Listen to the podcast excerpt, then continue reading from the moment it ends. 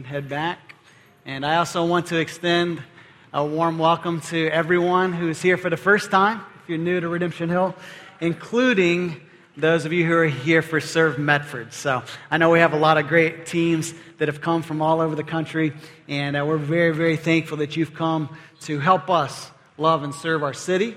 Um, this is not new for us at Redemption Hill. When we moved here uh, five years ago to start this church, we said uh, we want to take, like Jesus, we want to take the posture of a servant count others more significant than ourselves, and to find practical ways to serve people around us. And that's one of the clear ways that we can uh, show God's love to those around us is by uh, humbling ourselves and putting them before ourselves and and helping, helping them by serving. So, thank you for coming and serving with us. Um, as John mentioned, this is the last week in our Look Up series. All right, we've been taking select Psalms. Psalms is in the middle of the Bible. In fact, uh, this morning we'll be in Psalm 118.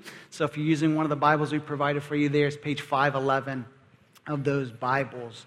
And uh, as we turn there, I want to remind you of a statement that I shared uh, the very first week, uh, the first Sunday in July. And that is this my mentor uh, taught me this. He said, You can tell a lot about a person by watching their eyes.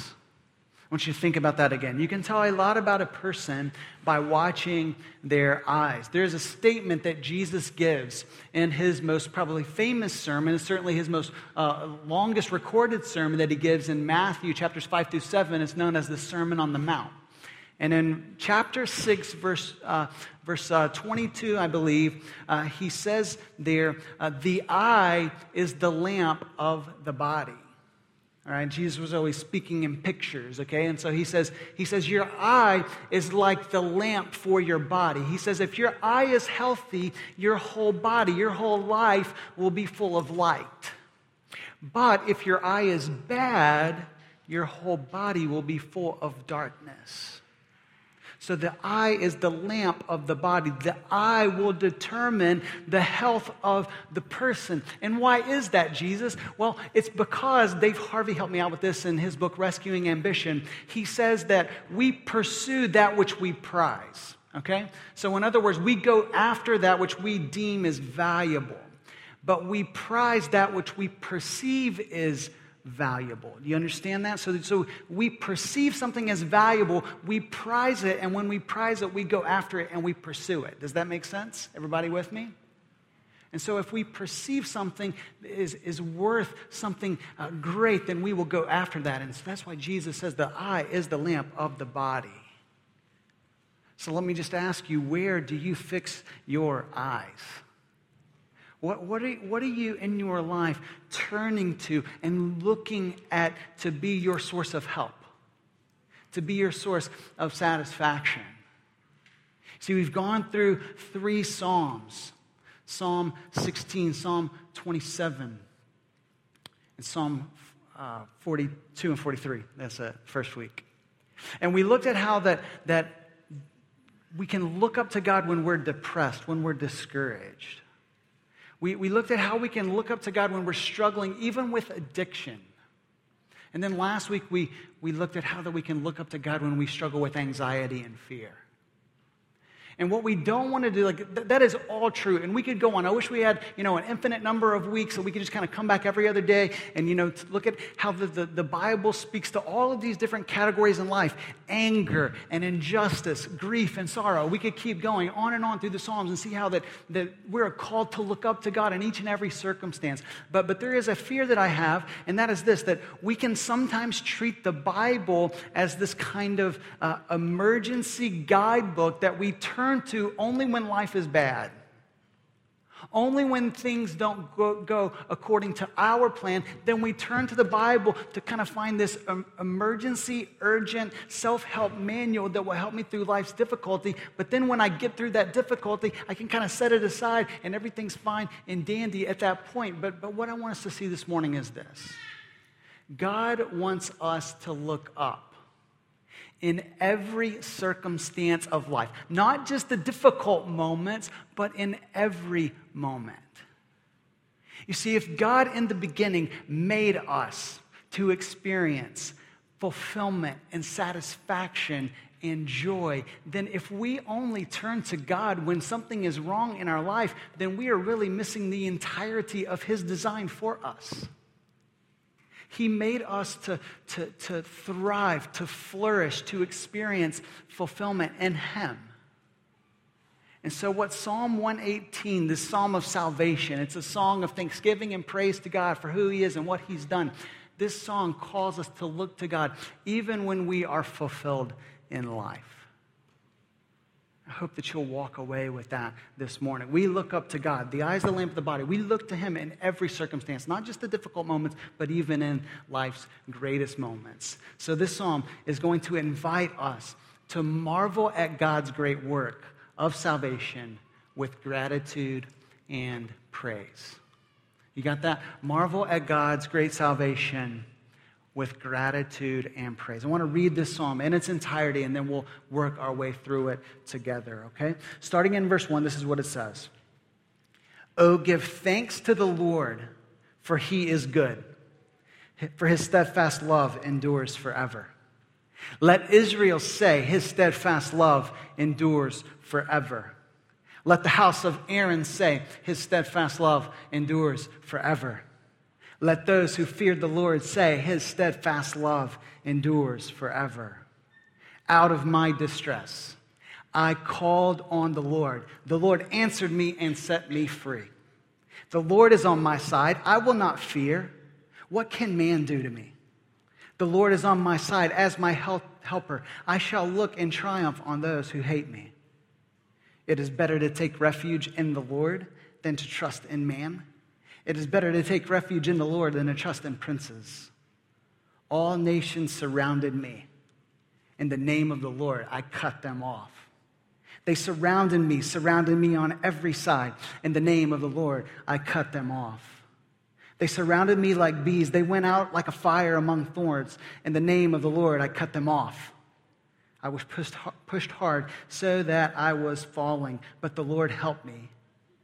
The Lord is my strength and my song. He has become my salvation. Glad songs are in the tents of the righteous. The right hand does valiantly. This is what they sing. The right hand of the Lord exalts. The right hand of the Lord does valiantly. I shall not die, but I shall live and recount the deeds of the Lord. The Lord has disciplined me severely, but he has not given me over to death.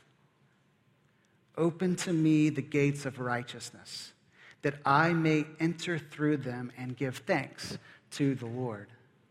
This is the gate of the Lord. The righteous shall enter through it. I thank you that you have answered me and have become my salvation. The stone that the builders rejected has become the cornerstone. This is the Lord's doing. It is marvelous in our eyes. This is the day the Lord has made. Let us rejoice and be glad in it. Save us, we pray, O Lord. O Lord, we pray, give us success. Blessed is he who comes in the name of the Lord. We bless you from the house of the Lord. The Lord is God, and he has made his light to shine upon us. Bind the festal sacrifice with cords up to the horns of the altar. You are my God, and I will give thanks to you. You are my God, and I will extol you. Oh, give thanks to the Lord, for he is good, for his steadfast love endures forever. In these 29 verses, what we find here is an incredibly rich song. It is so rich that I would be a fool to, to pr- like pretend that I'm going to be able to give you this comprehensive look at, at all of the details of the psalm. But what I hope to do today is kind of whet your appetite. I hope that you'll come back to this psalm again and again through the week to let it soak up into your heart because there is so much good truth here. This, this psalm, this particular psalm, was so significant to Israel that, that they would sing this song at the festivals when they gathered together to, to remember the works of God. It's actually a set of six psalms, Psalm 113 through 118. They were called the Hallel songs. They were, the, the word Hallel means praise, okay? It's the Hebrew word for praise. So these were songs of praise that the people would sing to remember what God has done. You say, well, that's great for those people hundreds of years ago. What does that have to do to us with us today? Well, actually, this particular psalm is quoted more than any other psalm in the New Testament. When Jesus, before he was crucified, was hanging out with his disciples and sharing what, what we now know to be the Lord's Supper, the, the Passover meal, they sang this hymn before they exited the house where they had gathered. This psalm is deep and rich and true. And I want to give us three encouragements that I think will help us to marvel at God's great salvation this morning, okay? The first is found in verses one through four, and that is this Look up to God with gratitude for his steadfast love.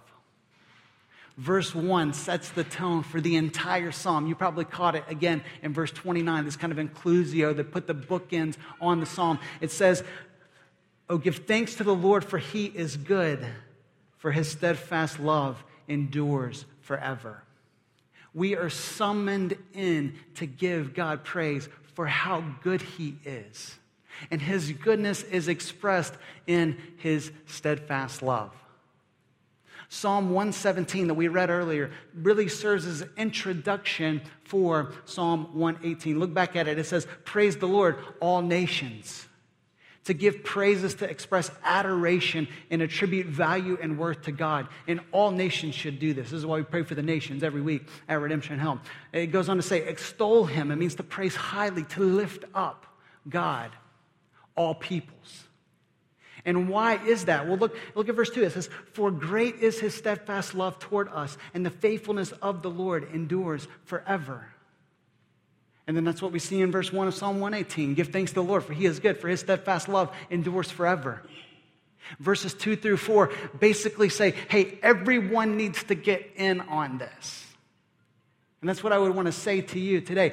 Everyone needs to get in on this. Let all the people of Israel say, His steadfast love endures forever. Let, let the house of Aaron, those were the priests who were uh, offering sacrifices in the temple, they're supposed to say, Let the steadfast love of the, do- of the Lord endures forever.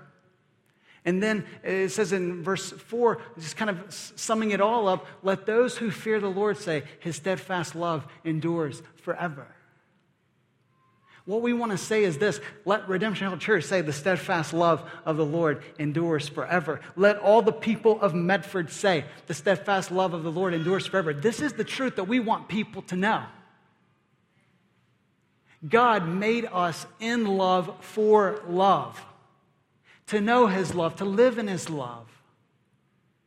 This is not an empty phrase. The steadfast love of the Lord endures forever. I mean, think about what we're saying here. This is a radical statement.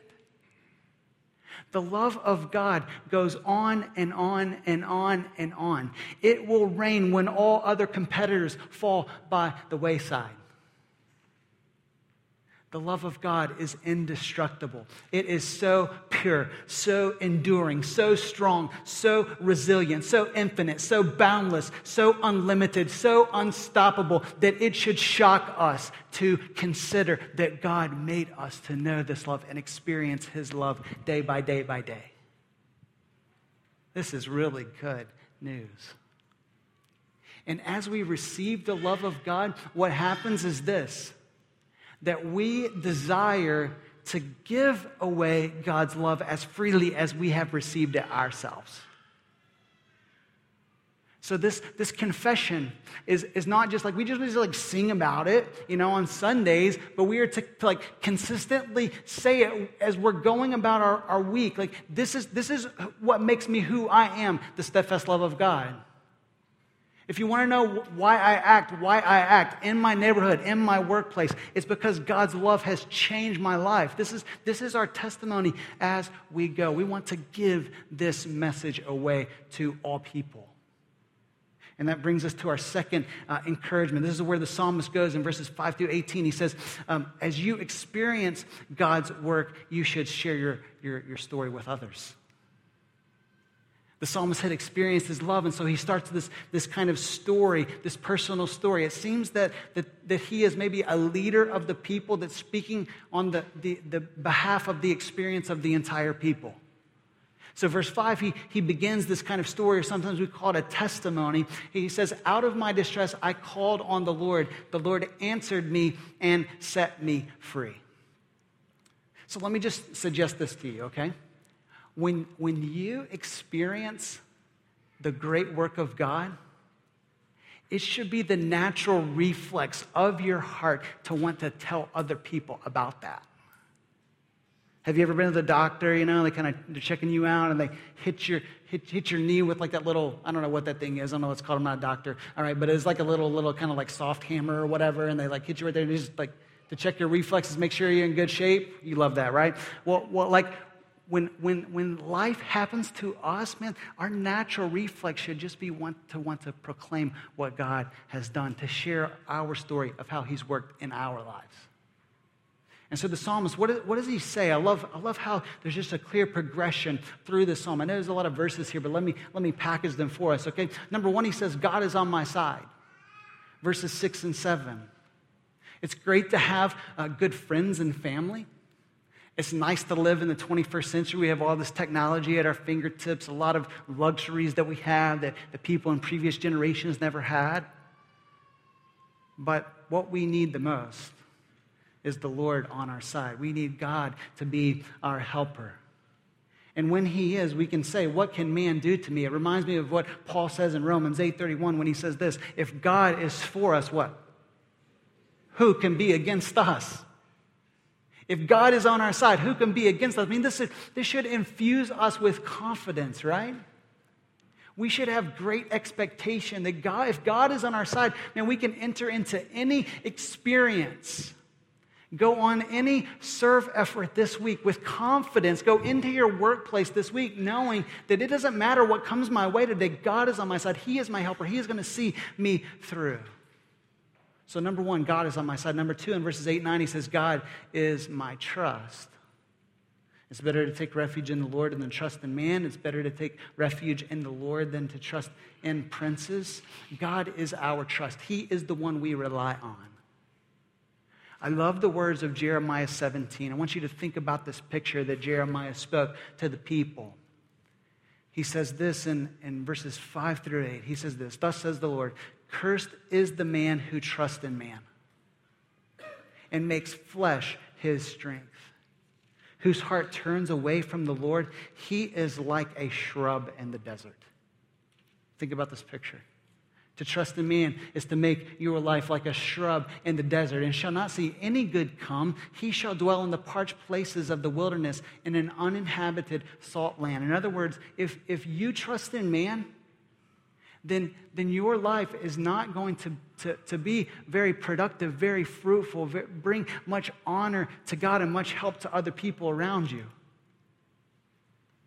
if we trust in our own strength and we trust in, in those around us, ultimately our, our lives are going to be just like this little insignificant shrub. But verses 7 and 8 go on to say this Blessed is the man who trusts in the Lord, whose trust is the Lord. He is like a tree planted by water that sends out its, out its roots by the stream.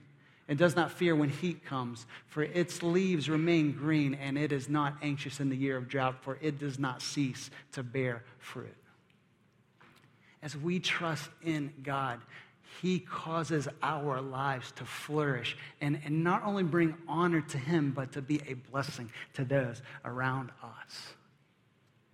God is on our side. God is our trust. And then verses 10 through 16, this is really good. God is our strength and our song. Is this your testimony today? I mean, this is like an everyday testimony, okay? Uh, look at verse 14 again. This is a quotation of the Song of Moses back in Exodus 15 when God delivered the people of Israel out of the hand of, of oppressive Egypt. And Moses in that song says, What? The Lord is my strength and my song. He has become my salvation. God is the one who strengthens us. It is in the name of the Lord that we move forward because the battle belongs to Him. When, when the Hebrews wanted to, to emphasize something, they would just repeat it. All right? So, so we see in the name of the Lord, I cut them off. In the name of the Lord, I cut them off. In the name of the Lord, I cut them off. And then we're going to see in verse 16 that it says, The right hand of the Lord is the one who does this valiantly. The, Lord, the right hand of the Lord is exalting us. The right hand of the Lord is accomplishing this for us valiantly. Make no mistake about it. God is the one who strengthens us and allows us to do the work in His name. We need to hear this. I need to hear this. Because here's, here's what happens, okay? This is the, the default mode of our hearts, all right? This is kind of what we revert back to. All of a sudden, even as we're following Christ, we, we allow this kind of attitude to creep into our hearts that says, I got this. You know what I'm saying? I mean, you know, I've been walking with Christ for a while, I've been living my life for Him. I know a few Bible verses now. I pray pretty regularly. And all of a sudden, we start depending on our strength and not God's strength. But here's, here's the news we need to hear we never really had it. We never had it at all. It is God who is the strength of our life. God is the one who gives us the grace each moment to live for Him. And so when we, when we operate in our own strength, we'll find that we're not really you know, inclined to pray that much because, man, we got it after all. But when we see that God is our strength, when He is our help, then we'll go to Him in prayer. We'll go to Him for help. We'll go to Him and ask Him to empower our service and our witness for Him day by day. Romans 11:36 says this. For is one of my favorite verses in the Bible. For from him and through him and to him are all things. There is nothing in our life that doesn't come from God. There is nothing that happens through our life that also is not happening because God is the one who is strengthening us and there is nothing in our life that we do that should not ultimately be for Him, to Him, to His glory and praise. So that is why in this statement, the Lord is my strength and my song. What we want is our lives, our entire lives, to be a song to God that is pointing to how great He is. So, so look back in verse 15, it says, Glad songs are, of salvation are in the tents of the righteous. What, what the psalmist is saying is, look, it's not just me who is praising the Lord. It is, it is other people as well. Other people are getting in on this. Have you ever noticed that we can't help but talk about that which we love?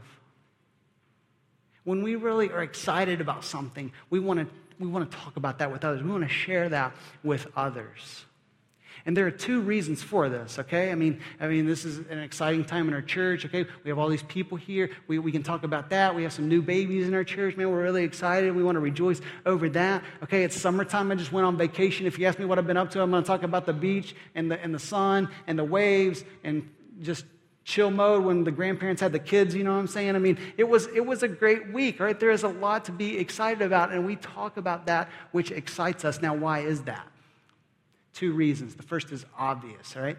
Number one, we want to bring other people into our joy. All right, so, so when we experience how good God is, we speak of how great He is because we want other people to experience that. That should be obvious. But number two, this is not so obvious. When we speak of how great God is and we praise Him with our story, we are actually completing our own joy. You say, well, what do you mean by that, Tanner? Right? C.S. Lewis was an atheist who became a devoted follower of Christ. He actually became a great defender of the faith. And before he before he really got it, okay, before the light bulbs went off, uh, he actually thought that when God tells us to praise him, like in the Psalms, that we should give thanks to the Lord for he is good, for his steadfast love endures forever, and we should keep like saying this again and again and again. He was thinking like God seems like this kind of egotistical, like megalomaniac, all right? It's like everybody praise me, you know, and, and there seemed to be something wrong with God about that. That was until he discovered this. He said, The world rings with praise. He said, My whole, my, my whole, my more general difficulty about the praise of God depended on my absurdly denying to us as regards the supremely valuable as regards to God, what we delight to do, what indeed we can't help but doing about everything else we value. You got that? So if there's an amazing sunset tonight, I mean, you like maybe even say it to strangers like, man, wow, what, what a beautiful sunset. If there's a book that you just enjoyed, you're probably going to tell a friend about it. Man, you need to really check out this riveting story that I just read. You know, Wednesday night was our anniversary.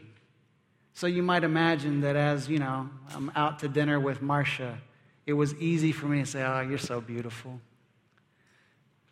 Oh, yeah, so, I, mean, I said a lot more than that. Right? It's much better than that. I can't, I can't give away all my, you know, I can't give away all my, my lines, all right? But, but, but, but we can't help but praise that which we enjoy. And why is that? C.S. Lewis goes on to say this I think we delight to praise what we enjoy because the praise not merely expresses, but completes the enjoyment. It is appointed consummation. So, in other words, we can't contain that which excites us, that which we enjoy. So, when we are able to talk about it, it even elevates our joy further. You see that? So, as we express praise and we share our story, it actually elevates our joy at the same time. This is how good God is, by the way. When God invites us to praise Him, He is actually inviting us into a deeper satisfaction and enjoyment in Him for our lives. God is our strength and our song. And then finally, he would just say, God is my life and my story. He has protected and preserved my life. Verse 17, and I will recount the deeds of the Lord. I will tell of the good things that God does day by day in my life. I cannot share enough about what God has done. And so it is my hope that this week, all right, in, in, some way, shape, or form, every single person, all right, this is just a prayer, okay? This might seem like an impossible prayer, but we like to pray impossible prayers at Redemption Hill. It is my hope and prayer that every single one of us, okay, whether you were here for Serve Medford or, or you were uh, just at your job through the week, that every one of us will have an opportunity to share our story. So, whether it's one time, whether it's 21 times, listen, we all will have an opportunity to tell of, of how God has worked in our life, how God has changed our life, how He fulfills us. I mean, I love to tell people uh, another, another statement from C.S. Lewis that says this, all right? He said, I believe in Christianity as I believe the sun has risen. Not only because I see it, but because by it I see everything else in life. I mean, when I'm talking to people about my relationship with Christ, I'm telling him, telling them that, that, that Christ makes everything different for me. He changes the way that I work, the way that I love and serve others, the way that I seek to be a good husband and a good father, the way I seek to be a friend and a family member. It is comprehensive. And so let me just give you a few encouragements in, in, the hopes that you will be able to share your story this week, okay? Here, here are four encouragements. Number one, make it personal, all right? The, the psalmist is sharing his story. We ought to share our story too. And here's the beautiful thing no one has your story. God has made each of us unique. We all have our own story to tell, and we should tell it down to specific details. This is how God has worked in me. This is the person I used to be, but now God has changed this in me, and I find my delight in Him. And as you make it personal, I would say be relational. Ask people about their life. Ask people about their own story. Ask people what they're finding, their hope, their fulfillment, their purpose, their satisfaction as well. And be a good listener. Make it personal, be relational. Number two, avoid tribal language, okay? The tribe is kind of a group of people that have their own way of life and own way of talking, all right? And we are really bad about this as Christians. You know what I'm saying? We talk to people, oh, I got saved back in like, what is, what is got saved? People that don't know the gospel don't, need, don't, don't know what got saved means. Um, they don't know words like justification and sin and even worship. Okay, so we need to speak in everyday language and explain these terms so that they can understand the gospel and what Christ has done for us. Then, number three, I would say this keep it concise. All right, keep, keep, it, keep it tight. Don't, don't use too many words. All right, you should be able to share your story, what your life was like before you met Christ, how Christ uh, revealed himself to you, and you, and you got in with Jesus, and then now the, the change that he has brought to your life. Those three kind of pieces of the story, you can share that in just a few minutes. I would even argue you need to have like a 60 second version. You know what I'm saying? You're at the bus stop and you can just share with people, hey, this is, this is, this is how my life changed. And I hope that you will come to know the same truth that I've come to know about Christ and experience the same transformation as well. And then finally, this is simple, but it's, it's, it's, it's, it's, it's important not to miss. Focus on Jesus. Always get to Jesus. Confidently explain why Jesus' life, death, and resurrection matters for your life today and your life after death. We share the gospel of the good news of Christ as we share our story. This is one of the best methods of telling other people about Christ is just simply sharing the story of what God has done for us. So, as you experience God's work, share your story with others. And then, number three, all right, as we, as we move to the end of the psalm, um, here, here's the third encouragement marvel, rejoice, and revel in God's great salvation in Christ. Verses 19 through, through 21 mark the transition uh, into the temple, what some people call the festal procession. Look, look back at these verses. He says, Open to me the gates of righteousness that I may enter through them and give thanks to the Lord. This is the gate of the Lord. Uh, the righteous shall enter through it. I thank you that you have answered me and have become my salvation. What I love about this is there is a sense of excitement and anticipation that, to come to worship God there's like this sense about the psalmist that he cannot wait to get there to praise God with other people.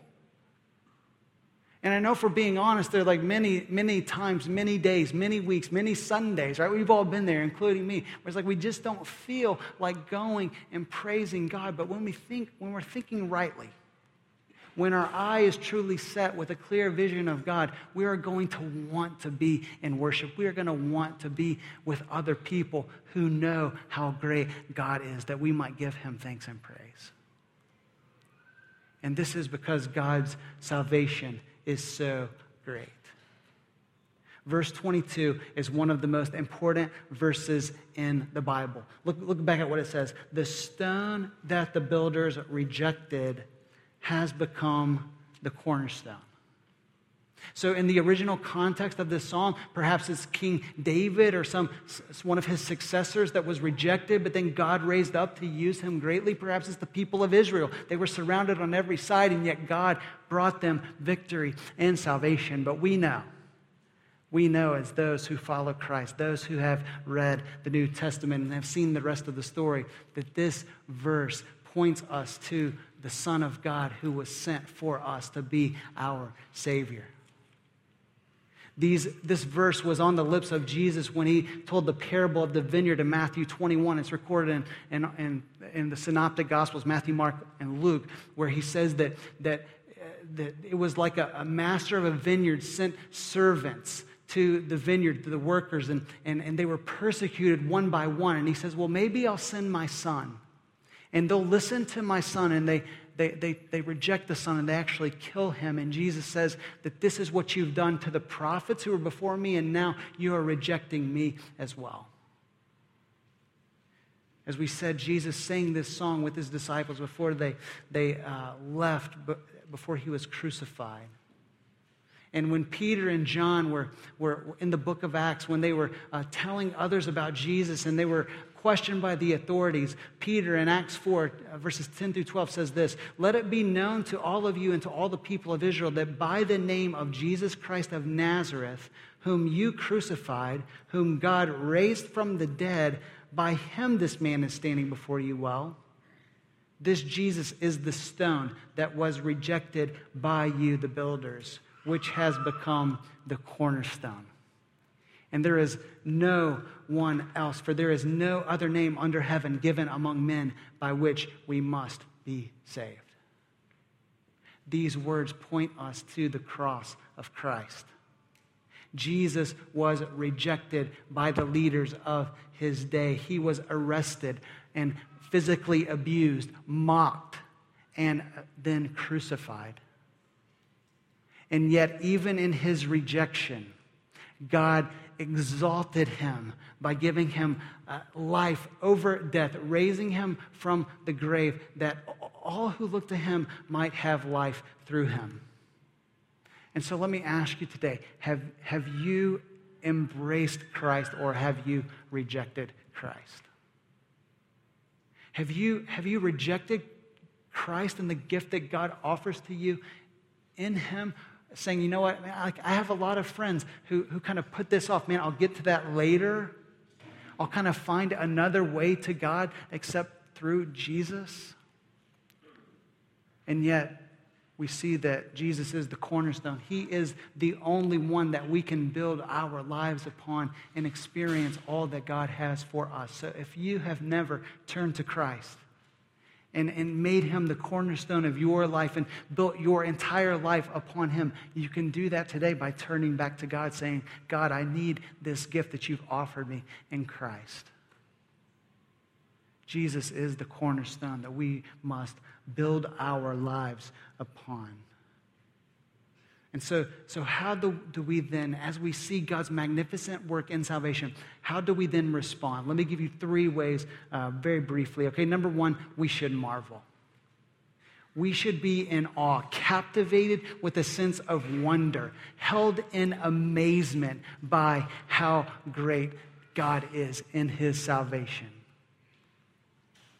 When is the last time, let me ask you this, when is the last time the gospel, the story of Christ, it like stopped you in your tracks? When is the last time the news of the gospel so overwhelmed you that it moved you to tears? When is the last time you, you, just thought, man, how on earth could I be one that could receive this gift that God offers me?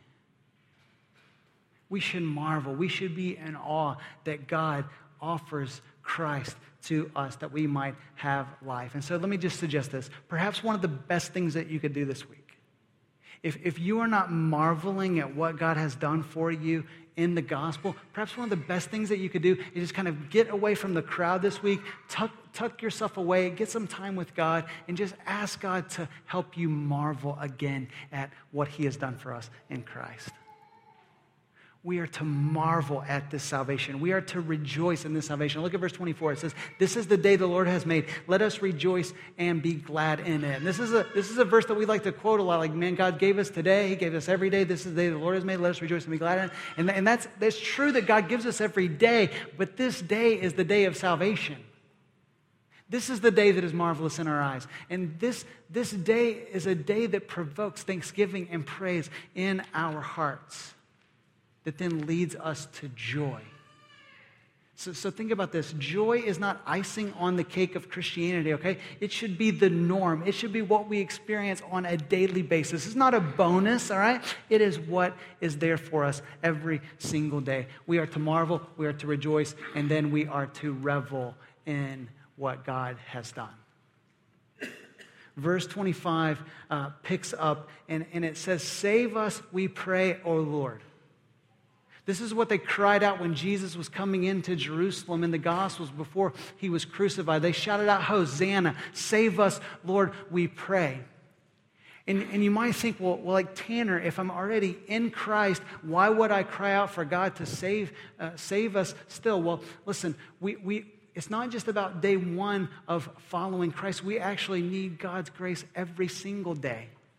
We are to cry out to God's for God's help every single day of our salvation, and He delights to give us what we need uh, each day that we journey with Him. And so there are countless opportunities that we turn to God and He delivers us, He rescues us, He saves us, He gives us what we need for each step of the journey. God wants us to continue to enjoy, to linger to revel in what he has given us in Christ. He is so delighted to continue to give, to continue to pour out his blessing. Verse 26 um, speaks of the blessing that comes to those who uh, walk in the name of the Lord. And then verse 27, it says that he has made his light to shine upon us. This is all language of blessing that we find in the Bible. And so the psalm ends as it begins Oh, give thanks to the Lord, for he is good, for his steadfast love endures forever. I want to invite us today to marvel at the great work of God in our lives. We should enjoy God every single day because He is good and He has given us everything that we could ever desire or want in Christ. And let me conclude with just two thoughts, okay? This is the beautiful part, all right? As we marvel, as we rejoice, as we revel in God's work, what happens is it fuels our devotion to God even more. It fuels our thanksgiving to God even more. It fuels our service and sharing our testimony even more. And so, if you want to serve God with all of your heart this week, then marvel at the gospel, rejoice in the gospel revel in the gospel.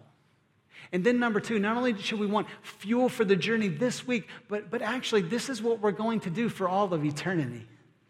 We are going to marvel, we are going to rejoice, and we are going to revel in what God has done. Listen to, to Revelation 15, verses 3 and 4 as I close. Okay, this is what it says. This is a picture of what's going to happen in the very end, which tells me I need to get on board with this like right now. Okay, it says this, and they sing the song of Moses. We saw that, right?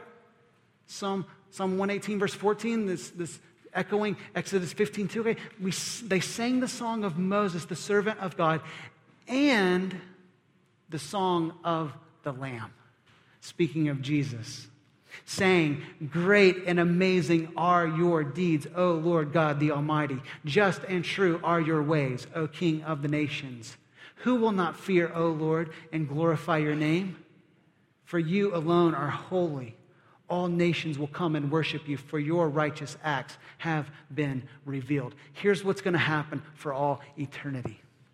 We're going to be with God forever, and we are going to get to sing the song of Moses. The Lord is my strength and my song. He has become my salvation. We are going to get to sing the song of the Lamb and recount the deeds of the Lord. So I think one of our greatest privileges for all of eternity is going to be able to say, look, this is what God did. This is what he did. This is what he did. This is how he worked in my life. This is how he worked through my life, our life. This is how he changed the people around me because of Christ and his great work in salvation. So it is our privilege to join in the Song of Moses, in the Song of the Lamb, now and forever because of the grace of.